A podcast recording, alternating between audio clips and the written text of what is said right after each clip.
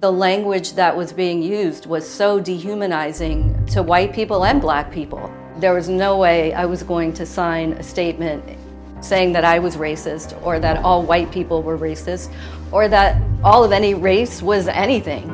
Today I sit down with Nicole Levitt, an attorney who represents domestic violence survivors. She filed a discrimination complaint against her employer, Women Against Abuse. Among other things, she says they asked white staffers to sign declarations that all white people are racist, including themselves. The civil rights laws are for everyone, no matter what your color. Tonight, she shares her story and why she decided to risk her career and her reputation to speak out. This is American Thought Leaders, and I'm Jan Jekielek. Nicole Levitt, such a pleasure to have you on American Thought Leaders. Thank you for having me. So, Nicole, you work for one of the largest domestic violence nonprofits in America, um, Women Against Abuse.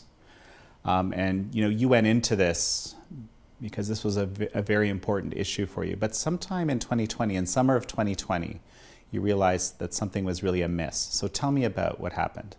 So after George Floyd was killed, um, my organization, just like organizations all across the country, had DEI trainings and seminars and racial justice meetings. And um, it was okay at first, but then they started getting excessive. And um, it came to a point where I felt w- the trainings were all relying on stereotypes, um, discrimination, um, scapegoating. And we were split into affinity groups. I found the idea of being split up on the basis of race to be um, very regressive, and it wasn't something that I wanted to take part in. So I stopped going to the meetings, and um, we were still being bombarded with material every day about white supremacy. White people keep quiet. White people, your silence is violence. Um, everything is white supremacy. It's a smog we all ingest. And it got to the point where I felt it was really excessive and frankly illegal.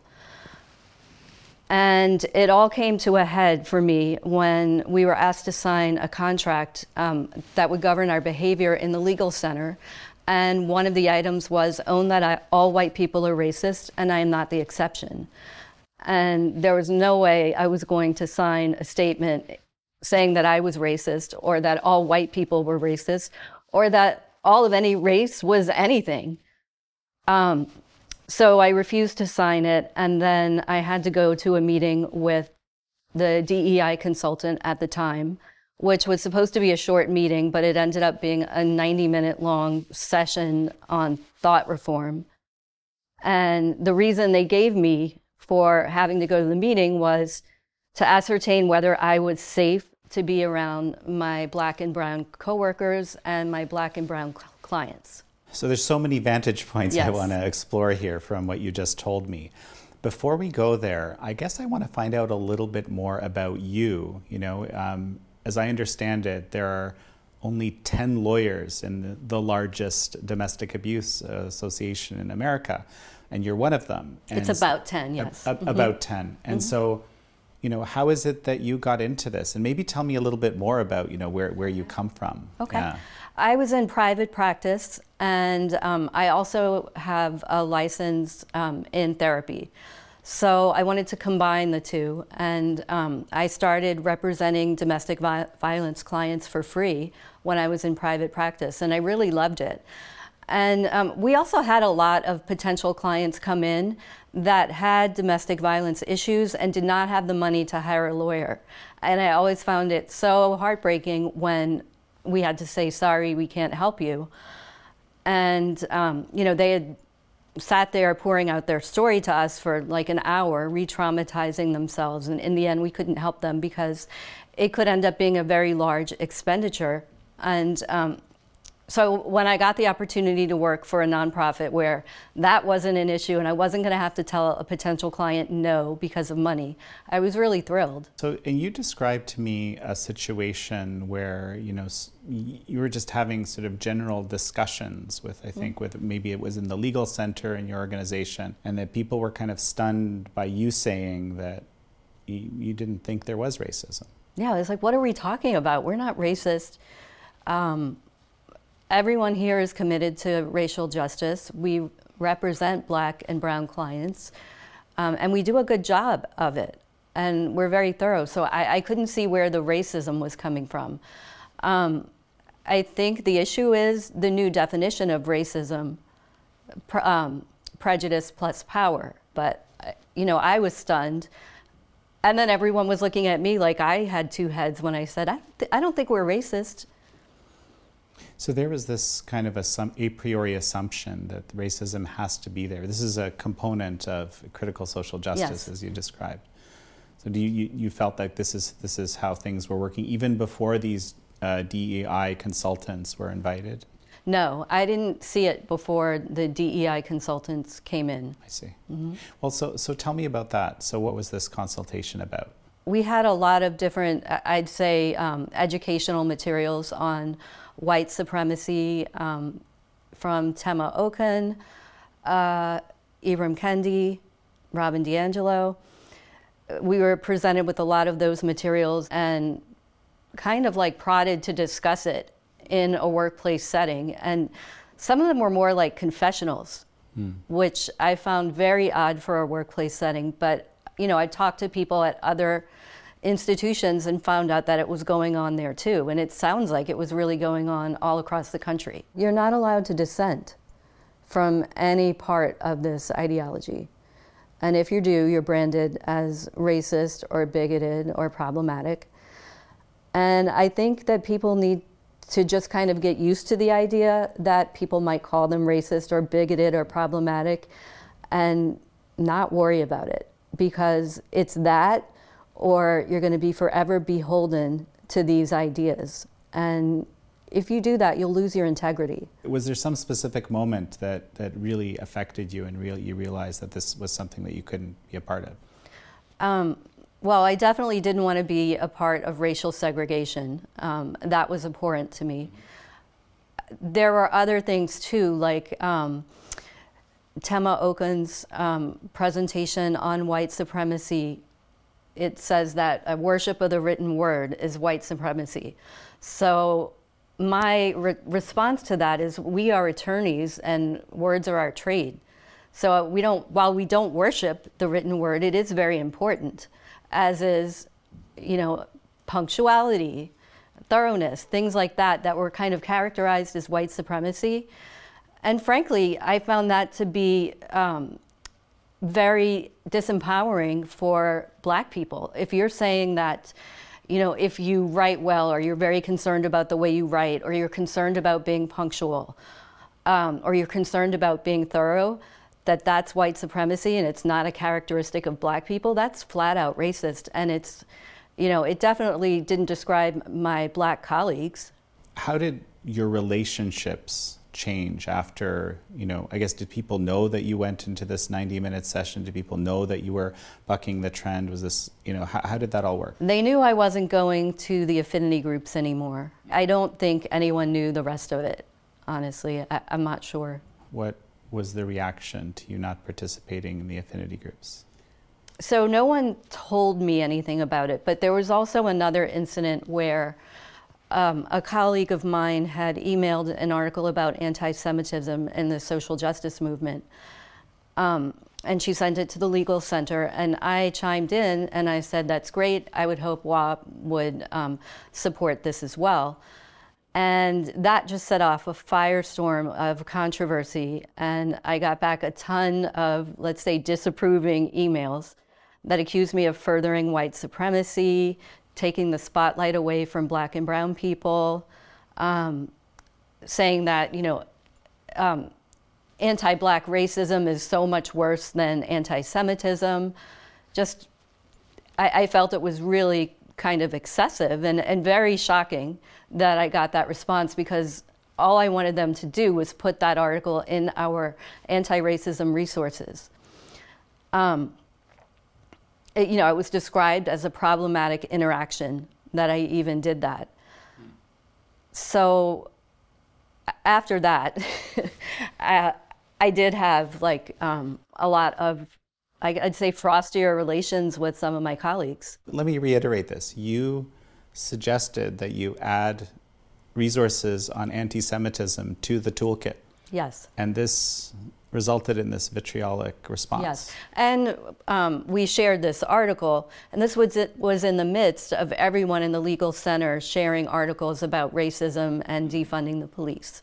So it wasn't in a vacuum that we shared this article, but when we did, that was the response that we received, and you know even management said it was a problematic interaction. Of course, we care about anti-Semitism, but blah blah blah blah blah blah blah, and the only reason why I felt that was important is because we were being asked to espouse a very specific ideology of oppressor versus oppressed.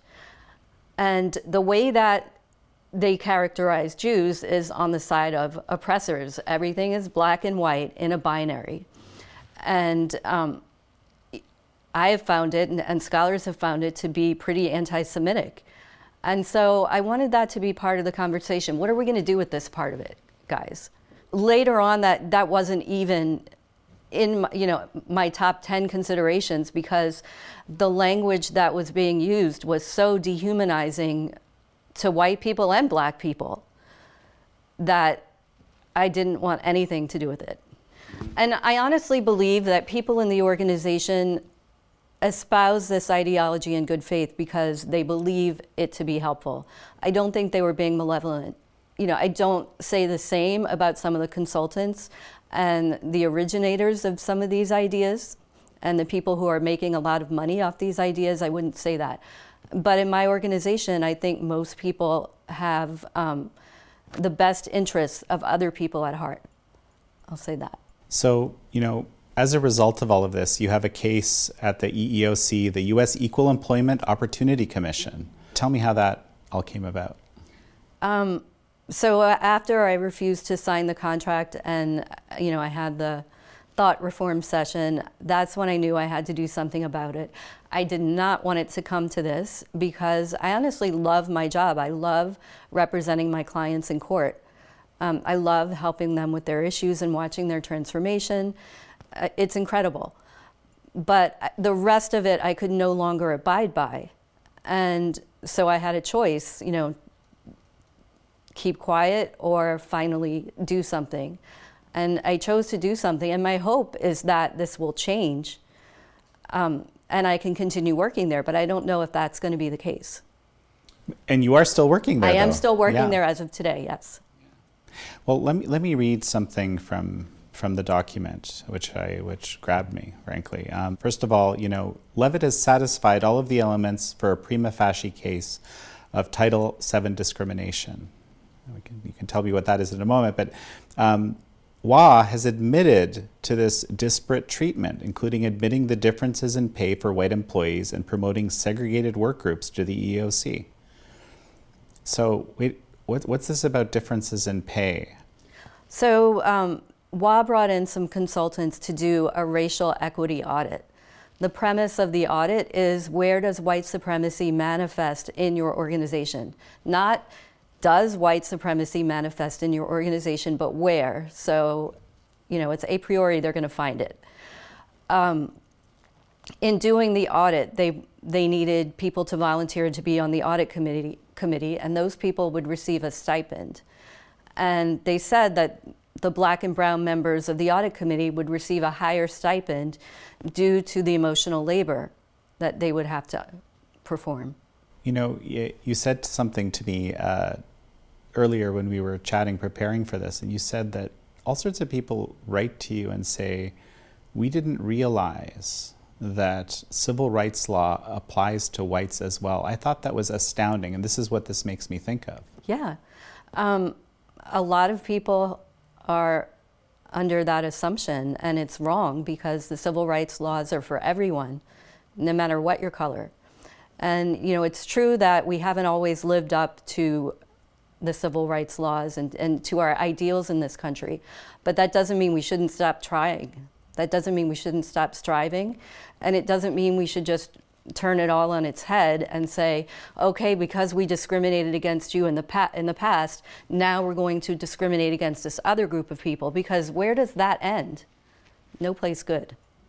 Well, you know, uh, I'll read a bit more from the submission. You know, they write, the lawyers write, one can only imagine the response if black or Hispanic employees were subjected to lower stipends, excluded from, quote, healing spaces, told they needed to put in extra work, or told they needed to remove books by black or, or Hispanic authors from their bookshelves. I mean, that you're kind of flipping it on its head. Yeah. And when I said, um, sort of like in the beginning of all this, we were bombarded with messages, emails, trainings. Um, it was all stuff like that, like white people decolonize your bookshelf. Um, you do the work, put in the work. Um, you know, we were asked to do the work, extra work at home. And honestly, if it would be beneficial, I wouldn't mind. But this was regressive, and honestly, it was it was discrimination. So I did not want any part of it. So yeah, so what is Title VII discrimination exactly? Um, Title VII is of the Civil Rights Act, and it governs the workplace. Don't discriminate on the basis of race. That is the nutshell of it.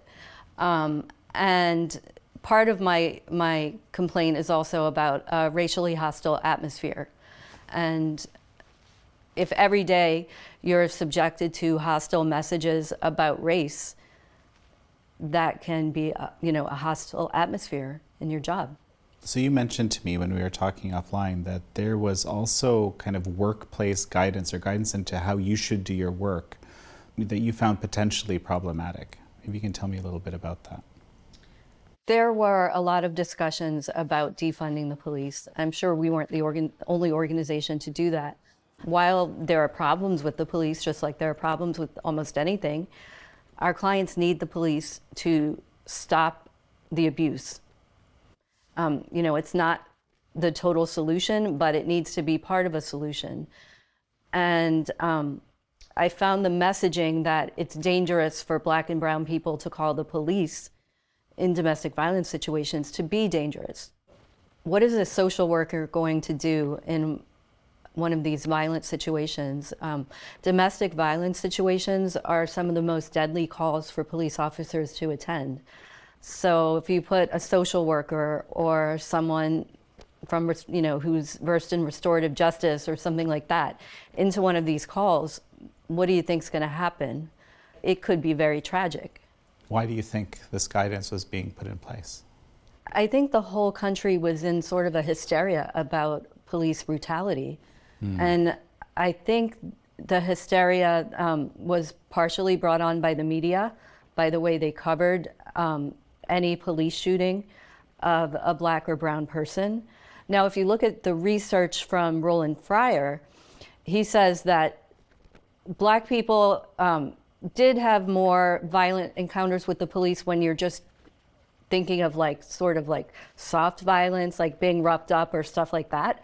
But as far as being shot and killed, they actually are not killed more than white people or any other group. So um, I think that we were just being whipped up into a hysteria about it. And so the people who are saying defund the police, I think most of them really thought that that would save people from getting shot by the police. Honestly, like the police are not perfect. And there are times when they don't believe victims or they tell victims the wrong thing or stuff like that. Some of it might be a mistake and some of it might be callousness.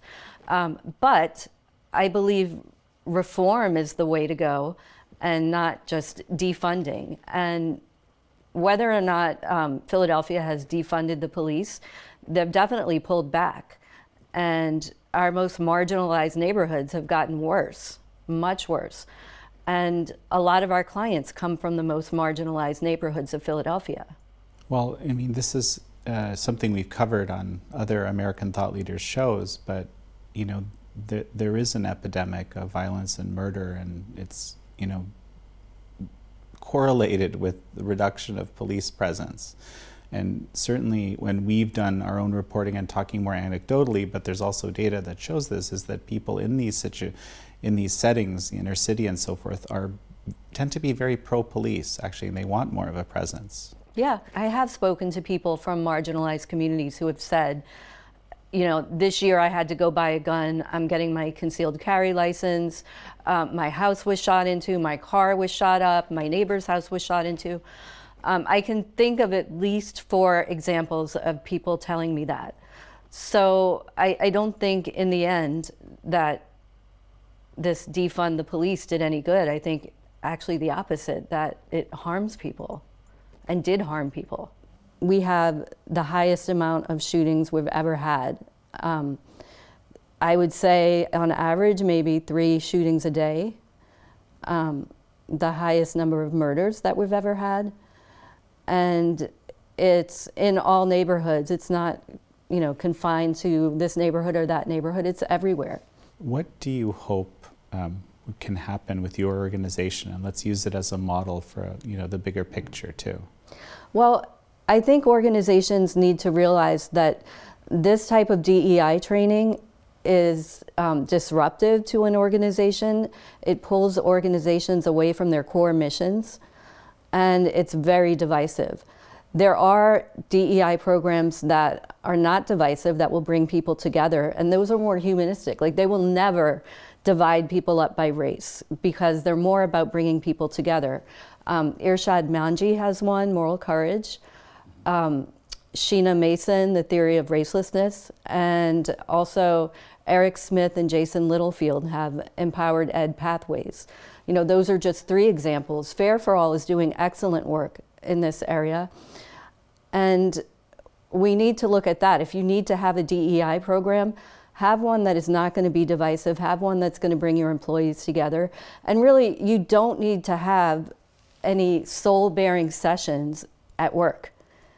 You know, stay focused on your mission and do that. And if people need therapy, they can do that on their own time. Just, you know, provide them the resources for it. I want to explore this a little bit. You saw the mission shift. Mm-hmm. It's not just the, the attitude towards the specific job, but you're saying the mission changed. Yeah, anti racism in the Kendian sense became part of the mission.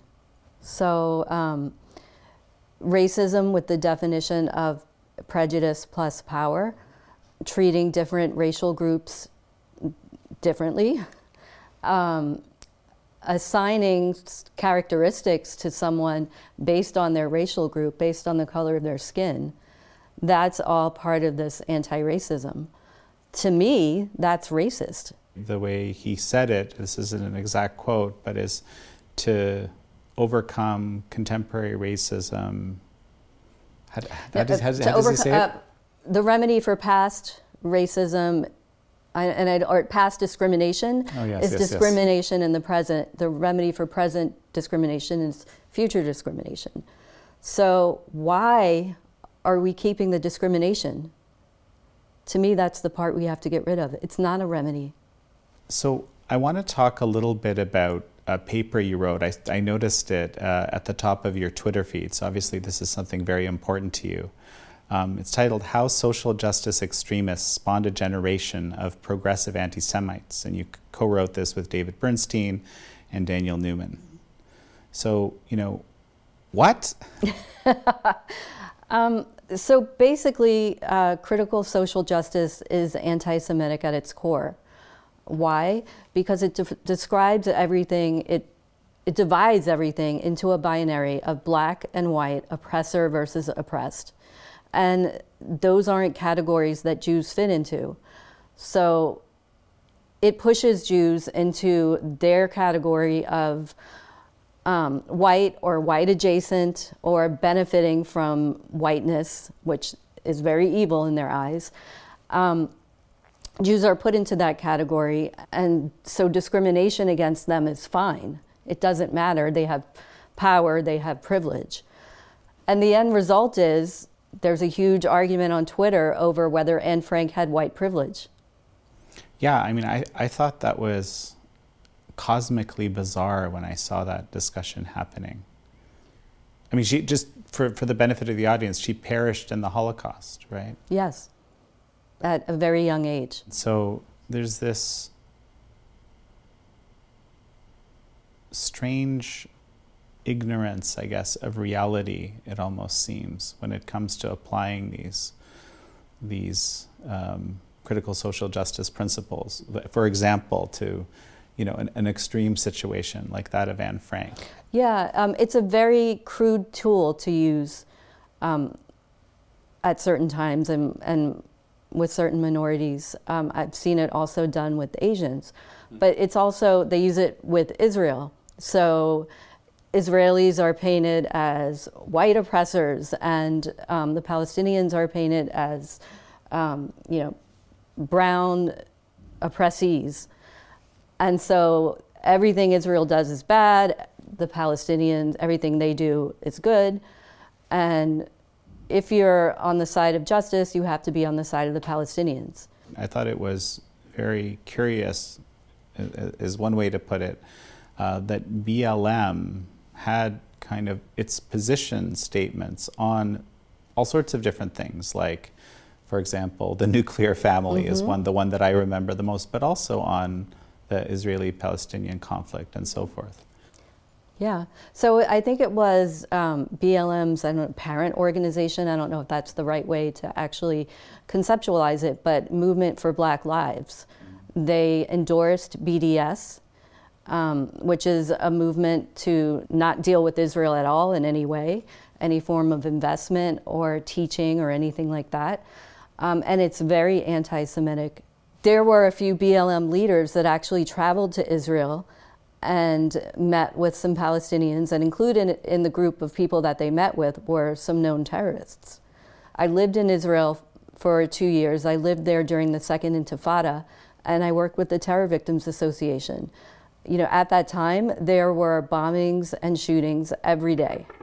Israel's a very small country. Everybody knows somebody who was killed. Everybody knows somebody who was injured or who has witnessed a terror attack. So when I see where that kind of rhetoric can lead to, I'm not going to have anything to do with it. And honestly, that's how I felt about the rhetoric, rhetoric against white people. It's very dehumanizing. And as Jews, we've been down this road before, we've seen it, it doesn't lead to anywhere good. So we keep hearing about this idea that speech is violence, mm-hmm. right? And that you know people talk about being traumatized through with, with microaggressions.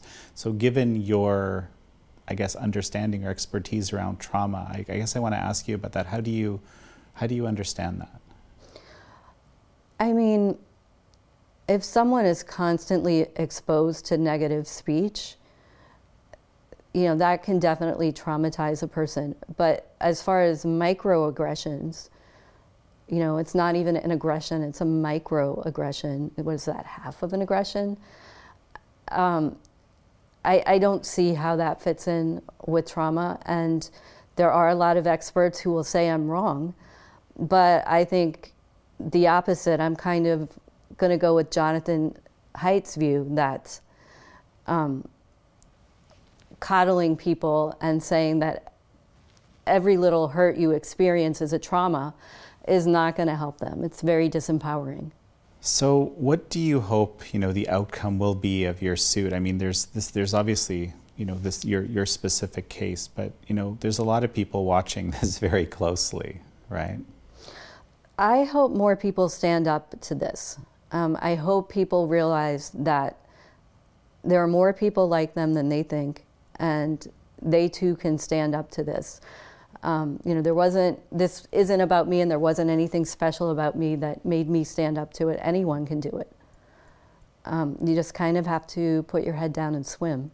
So it strikes me that, you know, probably most of the people working for your organization are highly motivated to help women. Yes it takes a it takes a particular sort of person to put their heart and soul into this kind of thing, right? So it makes sense to me why you might step forward in this kind of a context. But what surprises me, I guess, to some extent, is that so many people don't. Even your coworkers who ostensibly had a similar level of passion and desire for social change, right? So, why do you think that is? I mean, there are all sorts of reasons. Um, Number one is fear of being painted as racist or a bigot. Number two is you lose friends when you do it. Um, you put your job in danger. Um, and I think one of the biggest things is just the cost of going into the legal system. Um, it can cost tens, hundreds of thousands of dollars to bring suit if that's what needs to happen. Um, I have a, my own legal fund at Jewish Institute for Liberal Values. Um, it's at jilv.org slash Nicole. But I think that there needs to be more institutions that will help people do this because on your own, it, you know, it can be really overwhelming. Well, I was going to say it is it is a fund for you, but you didn't create it. It was created when someone noticed that, that you needed help, right? Yes. So I just I just want to clarify that for the benefit of our audience.